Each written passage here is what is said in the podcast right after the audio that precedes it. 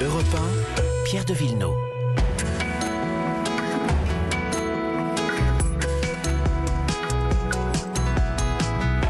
Les questions d'environnement et de patrimoine, c'est aussi le dimanche. Bonjour Lord d'Autriche. Bonjour. D'abord l'environnement avec vous. Bonjour Virginie Rivard. Bonjour Pierre. Euh, Cette semaine, le Sénat a adopté en première lecture une loi votée par 130 sénateurs de tous bords hein, euh, sur la réduction de l'impact environnemental du numérique. Virginie, un constat, euh, sans nous en rendre compte, nous polluons énormément avec nos smartphones, nos mails et nos ordinateurs. Et oui Pierre, en changeant de téléphone portable très souvent, en stockant de trop nombreux mails, nous contribuons, sans nous en rendre compte, à la pollution de la planète.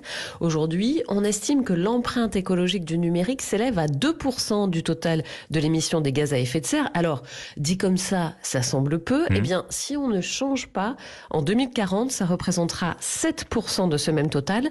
Pour vous donner un ordre de comparaison, le trafic aérien, c'est 5%. Oui, c'est un peu ce que vous faites ce matin, Virginie, mais déjà pour en prendre conscience, il faut sensibiliser davantage.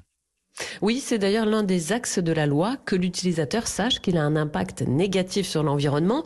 L'essentiel de cette pollution, elle vient de la fabrication des ordinateurs et des téléphones portables. Ça représente 60% de la pollution numérique totale des téléphones, des terminaux, conçus pour la plupart en Asie.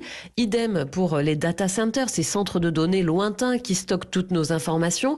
Ce sont des bâtiments qui abritent des milliers de serveurs informatiques qui utilisent énormément d'électricité et notamment pour leur climatisation. C'est tout le problème de cette pollution. Elle ne se voit pas. Voilà pourquoi on n'en a pas conscience. La sensibilisation pourrait donc se faire à l'école notamment, puisque les jeunes sont particulièrement consommateurs de ça. numérique.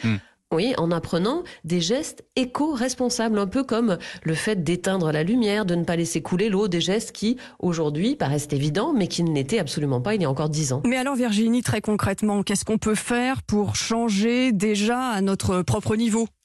Écoutez, Laure, il y a des gestes simples, hein, et c'est le sénateur LR Guillaume Chevrolier qui nous l'explique. De façon très concrète, euh, il est, il est préférable d'utiliser une connexion euh, filaire ou, ou le Wi-Fi que d'être connecté sur un réseau euh, mobile euh, et qui est plus énergivore. Après, tout dépend de l'endroit où on se situe, mais c'est un geste à privilégier. Aujourd'hui, euh, tout le monde ou presque dispose d'un téléphone portable avec de nombreuses applications. Les gens l'utilisent.